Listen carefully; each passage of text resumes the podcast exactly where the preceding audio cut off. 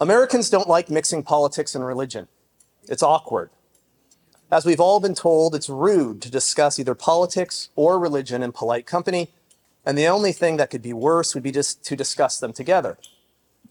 It seems we are allowed to have political opinions, we are allowed to have religious convictions, but what seems off limits is the idea that our religious convictions are directly relevant for our political opinions. It seems vaguely un American to assert that our political problems can only be solved through a religious solution. To assert that proper politics are tied directly to proper religion raises some serious problems for our self-conception. So what I'm to what I'm to say tonight may very well make some of us um, uncomfortable, myself probably the most up here. But I think our society has arrived at a degree of crisis that it's probably time to start being a bit uncomfortable. It's time to start entertaining the possibility that we've had things wrong. It's time to start entertaining the possibility that a drastic reassessment is in order. So, what I want to talk about um, tonight is the political radicalism of the gospel, the revolutionary nature of Christianity. And what I'm going to argue is that from its very beginnings, the church was politically radical, that it worked directly to overthrow tyrannies and to establish societies of justice. But that it worked, but it did this in a manner unlike any other revolutionary movement. It did not attempt to defeat tyranny at its own game.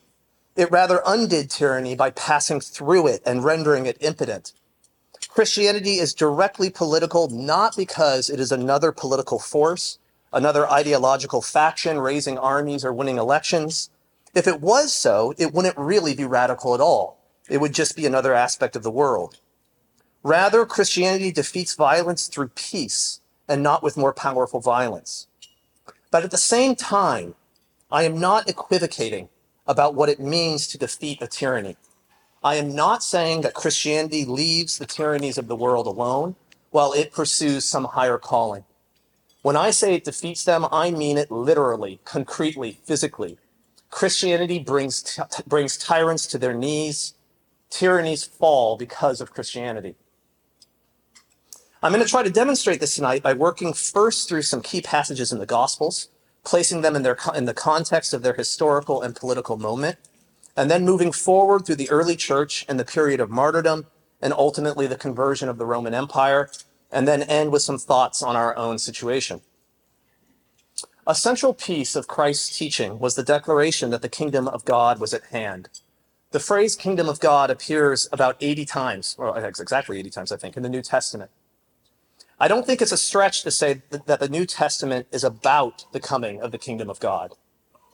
In order to understand the meaning and significance of this assertion, I want to pull back a little and talk about kingship and divinity in the ancient world. Among the ancient nations, kings were understood to be gods, or at least the sons of gods. This was a direct consequence of the fall when mankind had sought to become godlike had sought to become the source of truth, of good and evil, the source of order and so of all power. This was, of course, a tragic mistake that was doomed to fail.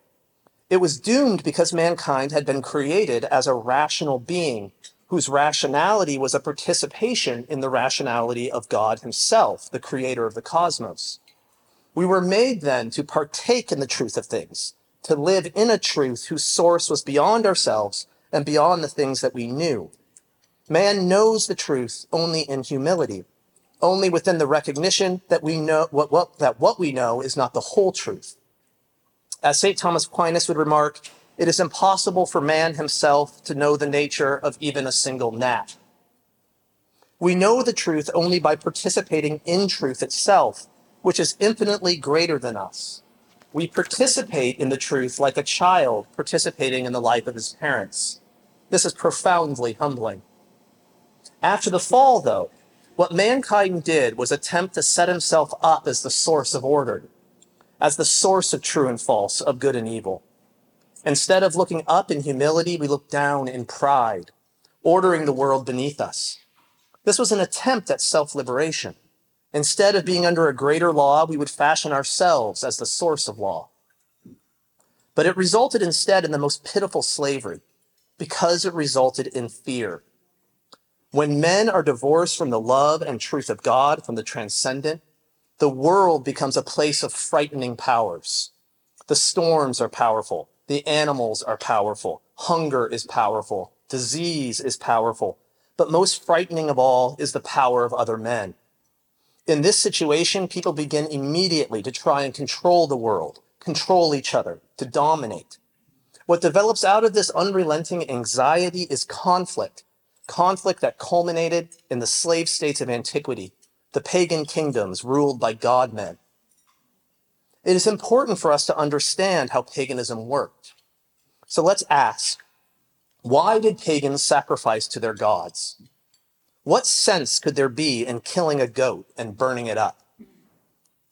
Well, the answer is that they performed such rites in the pursuit of certain rewards or to avoid certain punishments. You killed the goat so you would have a good crop that year. But of course, killing a goat has no direct natural causal link to your crops. It's not like watering your crops or weeding your fields, for example.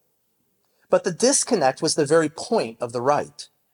The rite only worked because a third party, a power that was neither in the goat nor the fields, created a causal link between them through an act of arbitrary will, the will of a god which was only known, and this is a key part, it was only known through the commands of kings and priests. Such a system, then, rendered as suspect reason itself and the very ordering of the world by inserting arbitrary will into the midst of it. Even the cycles of the seasons, many pagans came to believe, required the performance of arbitrary rites to appease fickle gods. So, for example, Pharaoh was necessary in order to make the Nile flood every year. A man made the life giving waters come. He was a God. What this means is that even the ordered world of nature became beset with anxiety, an anxiety that could only be assuaged through submission to the kings and their priests, who were either gods themselves or who placated the gods and mediated their will to the masses. This is how they maintained a sort of peace. The pagan regimes were built on anxiety, on fear, the more fearful their people were of the gods, the more power could be amassed through the rites that placated them. The brilliance of the system is that its failure simply makes it stronger. What I mean is that if the rites fail to produce the desired results, that is because they were not done properly, or with the proper devotion, or because the gods had new demands, all of which require power to be more power to be given to the kings. In the pagan world, all kingdoms were kingdoms of God, in a manner of speaking. This is an inversion of, of mankind's original condition. Before the fall, man had mediated the power of God down and into creation. After the fall, in the pagan states, the power of men was mediated through the gods, through the idols. The gods were mechanisms of domination. The Roman Empire was entering into a late phase of, this, of such politics when Christ was born. Caesar Augustus, the first emperor, reigned at the time of the Nativity. He was acclaimed as divine, as a living God. His divine status was based upon his power. The peace of the empire that rested on the devastating effectiveness of its legions and the terror inspired by its raw power was thought to, thought to flow through him. He was a god of power. There was a sort of virtue in the Romans that made their empire possible. They disciplined themselves, trained themselves, sacrificed superficial pleasures, and dedicated their lives to something bigger than any one of them. But this thing, this love to which they were devoted, was nothing more than glory, nothing more than the intoxicating exaltation of power. This was their real God, power itself. If the weather had power, it was a god. If the river had power, it was a god. The people understood the power that everywhere affected their lives, demanding their submission to the aspects of the divine. They worshiped these instances of power, but it was not the worship of adoration or thanksgiving that Christians have, grown accustomed to. It was more likely to be attempts at placating the divine power, of seeking its favor and mitigating its wrath. Power was divine, and he who wielded power was a god, or at least the son of a god. The emperor was not a god because he had some magical ceremony, uh, because of some magical ceremony, or because he had some secret knowledge. He was a God because he could marshal the force to destroy nations. He held life and death in his hands and meted it out according to his will. This to the Romans was divinity. What we need to see is that residents of the Roman Empire lived under the power of others, men and gods, to whom they were expected to submit or suffer the swift and pitiless consequences. This produced a certain fatalism, the belief that the course of one's life is out of one's hands and is the result of the arbitrary will of others, which leads to despair and fear. People were scared, and fear produces two related behaviors. One is the move towards servility, the, uh, toward the safety of slavery. The other is, is toward the desire for power, the drive to amass for oneself the ability to determine fates, to steal from the gods, to become godlike to others, to achieve glory. This was the circular source of Rome's ambition for power, what St. Augustine called its libido dominandi, its lust for domination.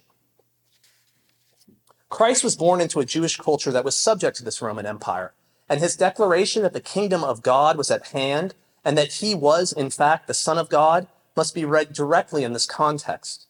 It was radically subversive. This is not some sort of spiritualized subversion with no immediate political consequence. Christ was talking about being the king of the Jews. The Pharisees recognized this immediately and so challenged Christ by asking him, asking him if it was lawful to pay taxes to Caesar. And you see what they're doing here, right? It's, it's as if they're saying, Oh, you're a king, are you? Right? You're a king. Are you such a king? Are you the same kind of king as Caesar? You're going to stand up to Caesar, the real king? Right? And Jesus responds, why put me to the test, you hypocrites? Show me the money for the tax. And they brought him a tribute penny. And he continued, Whose likeness and inscription is on this? Is this? And they replied that it was Caesar's. And Christ responded, Render therefore to Caesar the things that are Caesar's and to God the things that are God's. Now we have to take a moment and understand what is going on here. On the obverse, the head side of the penny, it bore the image of Tiberius, the current emperor, with the inscription, Caesar Augustus Tiberius, son of the divine Augustus. It literally said Caesar, son of God. On the reverse, the tail side, it had an image of the queen mother as the goddess peace. The coin was struck for the very purpose of maintaining the power of a god king. It was itself an idol, and its dutiful payment was a form of submission, even worship. Christ attacks this directly. He looks at the penny and sees it for what it is, merely the mechanism, the property of the man called Caesar. Like all idols, it is merely the work of human hands, fashioned of metal and cast by men. There is nothing divine about Caesar's power. The coin is an empty boast. Therefore, give it back to its owner, but do so not with the worship for which it is made, but rather as what it really is. Give worship, however, to the true God, the true King, Give to the true king what is his. And what is his? Just a couple lines later, Christ tells us, he says, You shall love the Lord your God with all your heart, with all your soul, and with all your mind. This is the great and first commandment. And a second is like it, you shall love your neighbor as yourself. What is left in the same chapter? So what is left for Caesar? His worthless little coin and his absurd claim to be a god. This was sedition. Christ's assertion to be a son of God who had come to establish a kingdom, was clearly rebellious. This treason formed the basis of Christ's trial. The Jews brought Christ before Pilate with the charge that he asserted himself to be the king of the Jews and the Son of God. In the political theological world in which they lived, these claims amounted to the same thing. So Pilate asked Christ, Are you the king of the Jews? Jesus answered, My kingship is not of this world. If my kingship were of this world, my servants would fight that I might not be handed over to the Jews. But my kingship is not from the world. Pilate said to him, So you are a king? And Jesus answered, You say that I am a king. For this I was born, and for this I have come into the world, to bear witness to the truth. Everyone who is of the truth hears my voice. Pilate said to him, What is truth? So Christ confused Pilate. To Pilate, as a Roman, kingship simply was worldly power. To not have an army was to be no king at all. Christ asserted that he was a king, but that he did not fight for worldly power because his power came not from armies, but from the truth, not from below, but from above. To Pilate, this was a sort of nonsense. Now, it is very tempting to read Christ's response as some sort of spiritualized dodge of the implications of Christ's kingship. To read it as if Christ was saying, Don't worry, I don't mean that kind of king. You worldly kings have nothing to worry about. It's tempting to read this as if his kingdom didn't have anything to do with the world, that it wasn't in the world, that it is sort of laid on top of the world, and so leaves the kings of the world alone. But this, I think, is wrong. Christ's assertion is that his kingdom is not from the world, not that it is not in the world. As I explained earlier, mankind was created to live in the truth of God. His ability to understand and so order the world through his own rationality, his true power, we might say, was dependent upon his humbled, upward looking reception of the truth of God. This reception of the truth, and then the creative, rational mediation of the truth into the world was the manner in which mankind had been created to have dominion and to subdue, to be true kings. This is what had been perverted through the fall into fear and domination and the construction of the pagan states with their extrinsic law codes and their rites that demonized men. The power of such a system comes from below, from the world. The power of true kingship comes from above, from the truth. Christ restores truth and grace and the internal conversion of hearts to the true and the good. He rules men not from below, but from above, not through fear, but through truth. However, this does not leave the power of the world alone. Men who live in the truth, in the truth, are no longer living in the order of fear.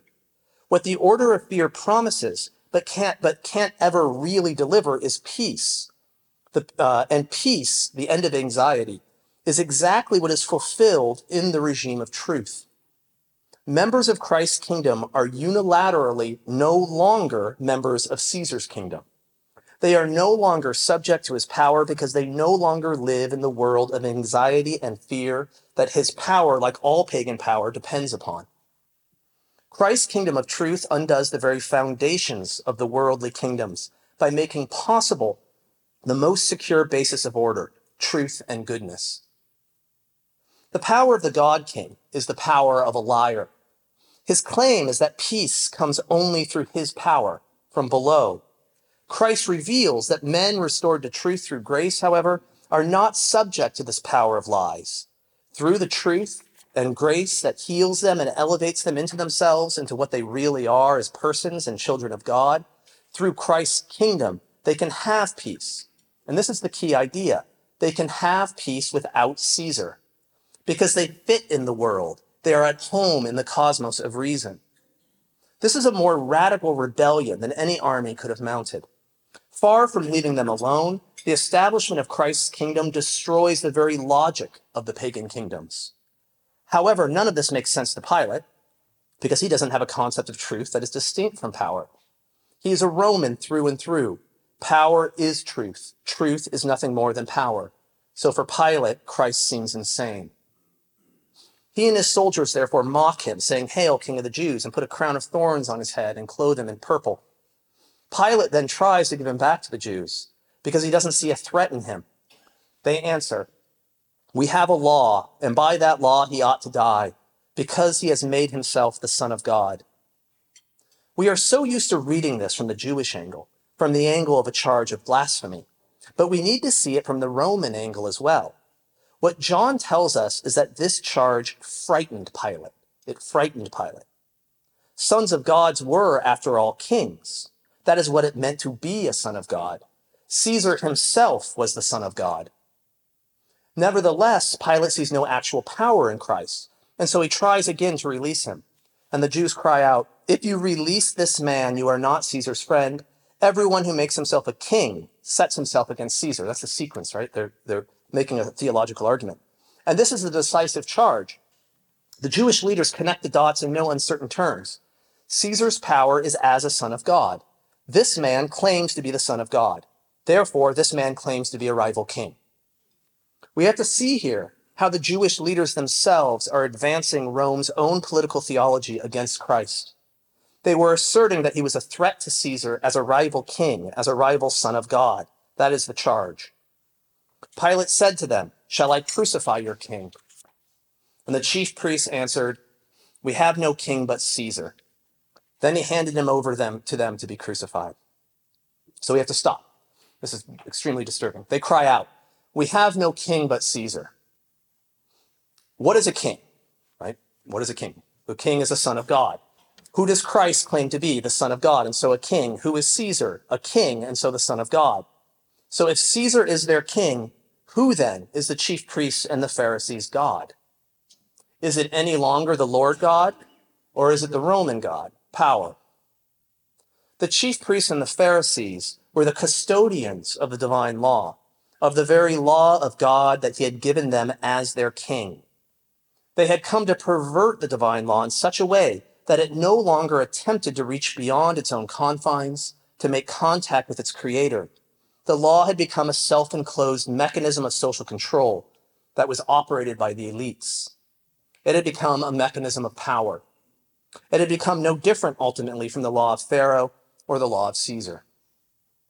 The final apostasy was to assert that the breaking of the divine law was identical to the breaking of the law of Caesar, that it was in effect his law, that he was the divine lawgiver, the true king.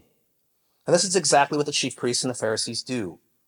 In order to defend their own power, ironically, they made themselves slaves to other men. They made Caesar their God. This is the tragic paradox of sin and fear. The lust for power, the libido dominandi, always leads to slavery. This is the, the dynamic of all politics after the fall and without Christ. In the crucifixion, the Romans unleashed all the power they had. They tortured and killed Christ. The kings of the world only have such violence, such external power. Had Pilate and Christ's ad- accusers been right about the world, this would have worked. If raw physical power is what characterizes the sons of gods, excuse me. In his crucifixion, Christ would have been robbed of this status. Death is the ultimate moment of powerlessness, the ultimate moment of defeat. The onlookers understood this, saying, If you are the Son of God, come down from the cross. And he is the King of Israel, let him come down from the cross. But rather, Christ dies. Christ defeats the power of the sons of gods in a totally unexpected way. Christ defeats this power by passing through it, by dying and being resurrected. When he rose from the dead, he was not a ghost, not merely a spirit that the forces of the world could safely ignore. Instead, his body was raised. The thing that the kings of the world dominated, his body escaped their grasp. The resurrection is the final undoing of the power of fear because it trumps fear with hope. If the resurrection is real, what power does fear have left? Can those who hope in the resurrection be ruled by the law of fear? Isn't it rather, ironically, that the instrument of fear, the cross, becomes itself a symbol of hope? This is the great reversal, the political revolution that Christ initiated. The crucifix and the empty tomb render Caesar and so the gods powerless. This was the good news. It was the establishment of the kingdom of God, an establishment codified with the descent of the Holy Spirit at Pentecost and the apostles' transition from fear to hope. Christianity spread quickly. Estimates of its rate of growth are incredibly, incredibly difficult to make. However, it seems that by the year 250, about 2% of the Roman population was, Christian, which doesn't sound like a lot, but it's actually around 2 million people. A hundred years later, that number was 57%. So in a short period of time, Christianity went from a small sect to a faith that could claim the majority of the empire, including the emperors themselves, as members. How? Christianity proposed a new path to peace. Rather than a cosmos of, a cosmos of chaos that is put in order by violent power, Christianity proposed that the universe had been made out of nothing for peace and harmony and subsisted in this peace, what St. Augustine calls the tranquility of order. The universe was rational. It was not violent power that provided order in this universe. Rather, violence was what tore its harmony apart. Rather than the source of order, arbitrary will was the source of disorder. Order, uh, sorry, order came from, from truth and love. This was a radical inversion of the pagan understanding. The early Christians enacted this inversion immediately among themselves. They lived in common, sharing all things. The weak and needy were given more, and the strong and prosperous gave more. As St. Clement tells us, they lived as if they were one body, feeling directly each other's joys and pains. They believed that all people were called to this life and that all people, even women and slaves, were capable of achieving true freedom in virtue through grace. The contrast with pagan society could not have been starker. Excuse me. Christians became known by their love, as Christ had commanded them. The Didache, an important Christian document from around the year 100, exhorts the early Christians do not hate anyone, but reprove some, pray for others, and love still others more than yourself. Their love was the cause of their profound unity. Unity in faith and charity was the antidote to the anxiety of pagan society. St. Ignatius of Antioch wrote of faith and love. This is the beginning and end of life. Faith is the beginning, love is the end, and the two together in unity are God. All other things that lead, all other things that lead to nobility of character follow. To a world of fear, Christianity offered salvation. This was a salvation that not merely awaited one in heaven, but a salvation that started in this life, in the society of peace called the church. This salvation flowed into the church through Christ and his sacraments, especially the Eucharist. Again, St. Ignatius of Antioch wrote, For when you frequently gather as a congregation, the powers of Satan are destroyed, and his destructive force is vanquished by the harmony of your faith. Nothing is better than peace, by which every battle is abolished, whether waged by those in heaven or by those on earth. The church offered a stable, peaceful society of order and unity that was the near opposite of the pagan understanding, and yet it held together. It worked. This is what drew the attention of the Romans because it seemed impossible. It was literally amazing. In Christ, things had changed. Real peace became possible because of the hope that flowed out of the cross and resurrection. What I mean is this love itself in our fallen world takes on the form of the cross, at least in part. This is so because when we love, we expose ourselves to the effects of sin. We trust. And when we trust, it is quite possible that we will be betrayed. It is more or less guaranteed that we will be hurt. But love doesn't attempt to control for this.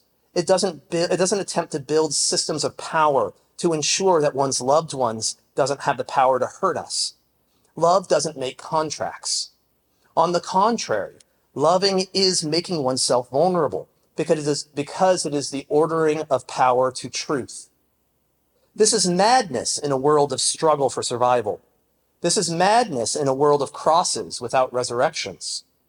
Love becomes a possible foundation of social order exactly because the fear of death is no longer the final variable determining human action. Rather, another layer is added, resurrection and so hope, which renders the fear of death secondary, renders it capable of being overcome. This is what attracted the millions of converts to Christianity. It was also why the pagan, why the pagans, uh, why the pagan rulers sought to stamp out Christianity. The reason for the conversions and the reason for the persecution are the same reason. Indeed, as the Christians grew in numbers over the second and third centuries, they became increasingly obnoxious to the pagans. The pagans were right to see Christianity as a threat to their order. Christianity really did undermine paganism and the political and economic systems that were integral to it. And the Christians knew what they were doing. They did not teach that the pagan gods weren't real. They taught that they were wicked demons in league with, with vicious men whose real power was present everywhere there was violence and suffering. The Christians taught that God was the creator of all and that all that was good and true, even in paganism, was fulfilled in Christianity. Nothing that was good was really pagan. As St. Justin Martyr remarked, whatever things were rightly said among all men are the property of us Christians. This was very aggressive. But even more aggressive was the Christian assertion that Jesus Christ was the only Son of God, a title, as we have seen, that was claimed by the emperor. The Christians insisted that Christ was their king, that he was, in fact, the true king of all men, whether they liked it or not. They refused to worship the emperor because they were already worshiping the true God King. As one Christian responded under interrogation, I do not recognize the empire of this world, but rather I recognize my Lord, the King of kings and Emperor of all peoples. They even dated some of their documents, not with the name of the reigning emperor, as was customary, but with such, with such formulas as this During the reign of Jesus Christ, King forever, to whom be glory, honor, majesty, and an everlasting throne, from generation to generation. Amen. This is not passivity. This is brazen. This is a bold provocation. This was not only atheism in the eyes of the pagans, it was simple treason. It was also very confusing to the pagans.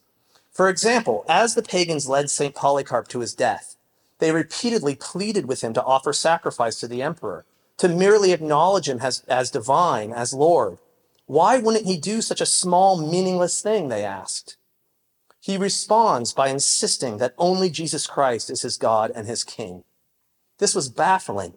As we have seen, to the pagans, power was divine, and the emperor was obviously powerful. To the pagans, as the emperor killed the Christians, he was at the same time proving them wrong about the kingship of Christ. He was proving that he was powerful and that their God was weak, that he was divine and that their God was nothing. Martyrdom appeared therefore insane. This was, of course, a reenactment of the encounter between Pilate and Christ. And the early Christians knew this. Throughout their martyrdom accounts, the martyrs are described as reenacting Christ's passion, as participating in his suffering and death, with their resurrection to eternal life always before them. The Christians understood exactly what was happening. They understood that fear had been overcome by the courage that only the hope of Christ makes possible, and they understood that this was the undoing of Caesar. The early Christians' arguments with the pagans were often genius in their subversive logic. Tertullian, for example, argued that sacrificing to the gods for the success and prosperity of Caesar didn't make any sense because Caesar was clearly the one with the real power in paganism. Even the dutiful pagans, he argued, were more afraid of Caesar than they were of the gods. The gods, Tertullian argued, were less powerful than Caesar. They were below Caesar, under his dominion. Here, Tertullian was exposing the very heart of the political theology of pagan, kingship and the idols that were the mechanisms of pagan power. In a move of subtle genius, Tertullian asserted that Christians prayed to God for the emperor and that they respected him as the highest man, whose authority was given him by the one true God. Here he was offering Caesar an office, but it was an office now positioned below the divine and not above it rather than divine being under the dominion of. Did my mic just kill off? Yeah. Okay, you can probably hear me anyway, though. No? All right, all done. So we win. So, uh, what should I do? Do You want me to just talk loudly? Can I yell? Um, should we do? Should I just keep going? Just keep going on. All right. Um, all right, here we are. Where was I? Okay.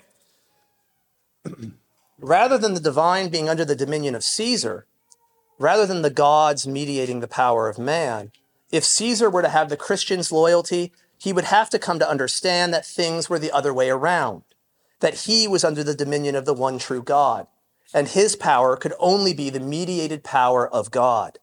Caesar's authority could be real, but he could never have the power of a God king. We can see then why the Roman elites, who had a pretty good sense of how paganism worked, viewed Christians correctly as a threat to the order of the empire. The subtle and in no way naive elites believed that the world was a world of violence and disorder, and that it was only the power of the empire that held chaos at bay and that maintained their privileges. The pagans were not wrong about Christianity. They were not wrong about Christianity's threat to their world.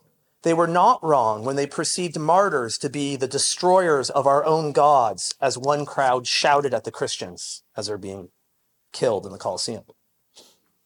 What they were wrong about was the conviction that their world was the only possible world. The world needed a God king. The pagans were right about that. But it needed the true God king, a God king who was not like the others, who rendered all the others superfluous, it needed Christ the King. The acceptance of martyrdom was the demonstration that the Christian had moved into a world that was governed by this king, by different rules, that was governed by the logic of the resurrection. The same love that made the Christian society of peace possible, the same willingness to risk love, was the basis of martyrdom. The Christian had already accepted the cross in his love of God and neighbor, in his acceptance of membership in the kingdom of God. For most Christians, of course, this cross was experienced only in the, in the betrayals and struggles of normal life. But it was real, and its acceptance was already the acceptance of martyrdom, even if the Christian was never called upon to make this ultimate display of hope.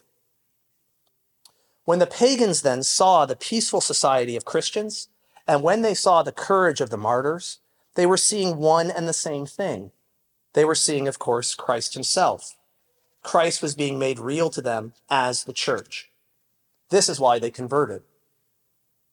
As Christianity spread, so too did the frequency and intensity of persecution. Faced with the slow collapse of pagan society, some factions sought to double down on paganism, to centralize power, to further demonize power, to create ever more complete mechanisms of domination and fear. At the end of the third century, Diocletian a man of remarkable ability came to the imperial throne. He was determined to strengthen the empire through uniting it under the empire wide cults as he built an authoritarian state. Under Diocletian, the divinity of the, the, divinity of the emperor was emphasized as the, as the conduit through which the will of the gods governed mankind. He went so far, in fact, to assert that he was Jupiter incarnate. He demanded to be adored as a god.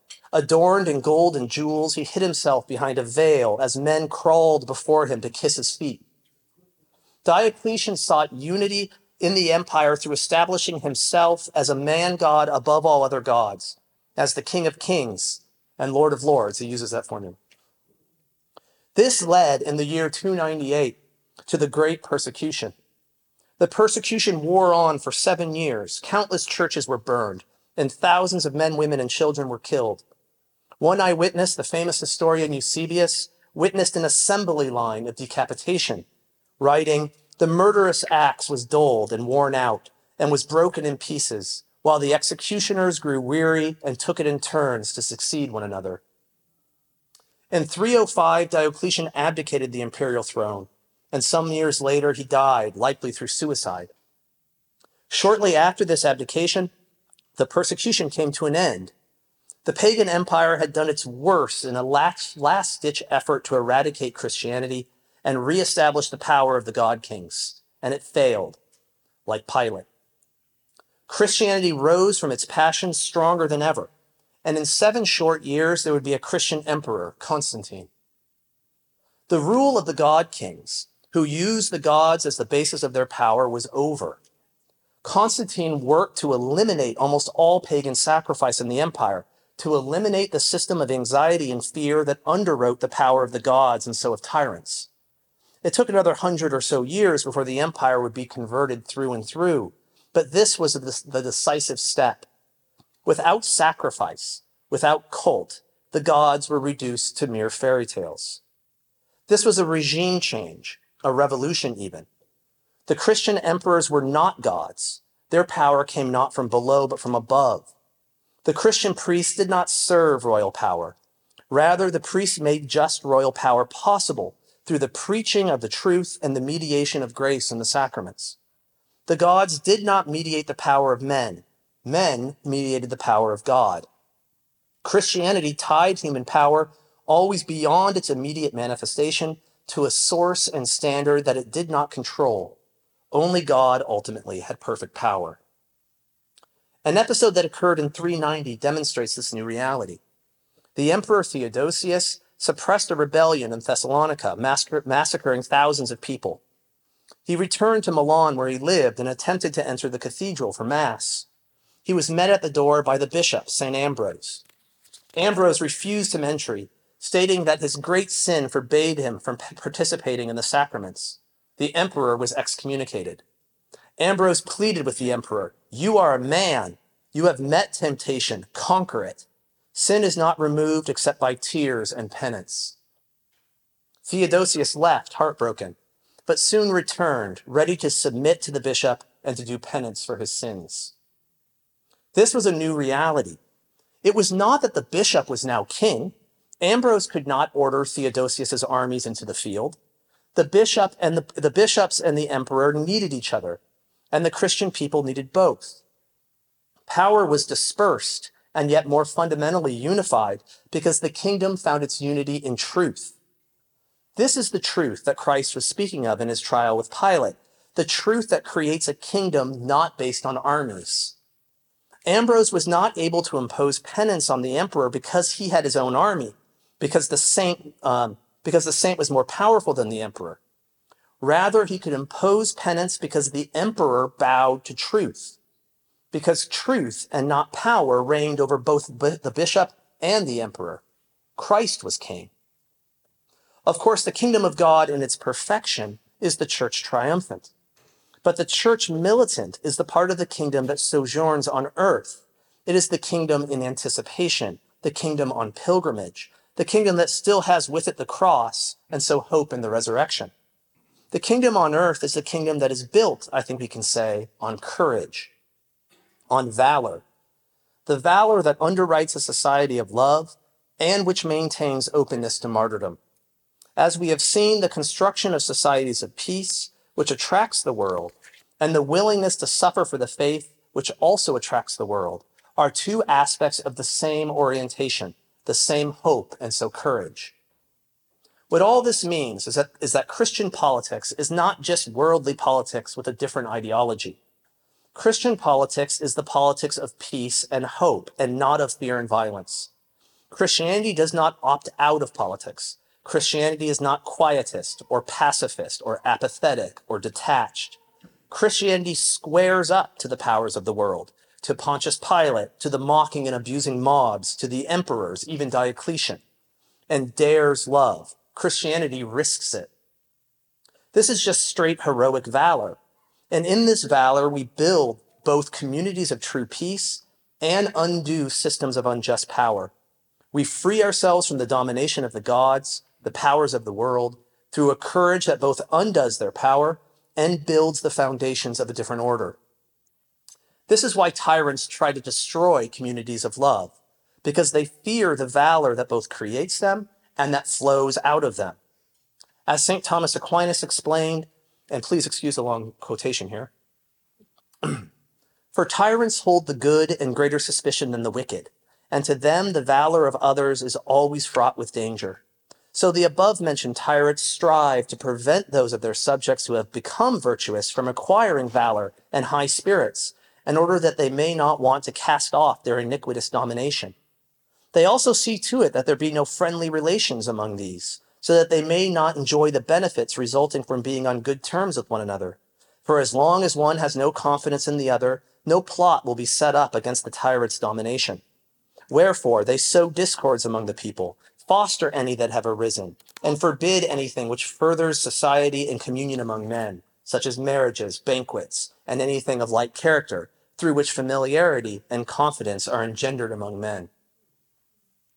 Tyrants fear more than anything else communities of love rooted in truth, our families, our churches, our networks of friends, because it is from these that courage emerges.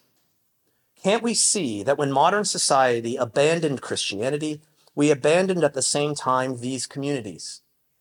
We have minimized and even tried to destroy the family. We have chosen TV and social media over friendships. We have so often turned our churches into weekend charitable societies or self-help clubs. We have minimized the liturgy and the sacraments. We have fooled ourselves into thinking that the pursuit of wealth and status is more important than our duty to our families and communities. We have chosen individualism and consumerism. We have chosen comforts over struggle. We have chosen not to risk love anymore. And in doing so, we have dissolved nearly all associations that were built on solidarity and not on gain. This is a turning away from the kingdom of God. Should it surprise us then that the gods and their kings have returned? Our world is again a world of tyrannical and so superstitious power it is hard for us to sometimes see this because we use different words than did the ancient pagans. But the gods have returned. Fear again reigns. People again fear large, impersonal forces whose will is mediated to us by an elite. People again seek rewards through ritualized submission and are again horrified by those who won't. I'm not just talking about COVID. Our situation long predates COVID. In fact, the most important of our new gods, the god whose cult dominates, I think, is probably the market, the source of the wealth and the stuff that we so desperately pursue. This is the form that our gods are taking, but they are not sociologically different from the ancient gods. Like the ancient gods, they are human power that is alienated from its source and turned against the very people who make it up, inducing fear and so submission. Self interest and the desire for power on the part of the elites, and a desperate scramble for their scraps on the part of the atomized and anxious masses, is rebuilding the type of servile pagan regime that Christianity had once undone. This should not scare us. Christianity is literally for this. Christ's cross and resurrection, the very heart of the gospel, undid this sort of world. But for us to do this again, we have to remember that the central symbol of Christianity is the crucifix. We must be willing to take up our crosses and follow him. This is the valor, the courage that will produce both the societies of peace that will shock and attract the neo pagans and the willingness to suffer that will confuse them and render them powerless. We must begin with each other. we must become real communities of peace neither wanting the rewards the world promises, nor fearing the punishments it threatens. We must again render to God what is God's. And what is that? As Christ tells us, you shall love the Lord your God with all your heart, and with all your soul, and with all your mind. This is the great and first commandment, and a second is like it you shall love your neighbor as yourself. Christianity is the solution to mankind's problems. I think we need to, we need to again believe this. Christianity is the solution to mankind's problems. And love of neighbor and love of God is Christianity. This is the political solution. All others will fail. So, how's that for mixing politics and religion? Mm-hmm. That's it. Thank you. Follow and subscribe in your podcast app for updates and notifications when new content is released. And thank you for listening. Together, our faith goes further.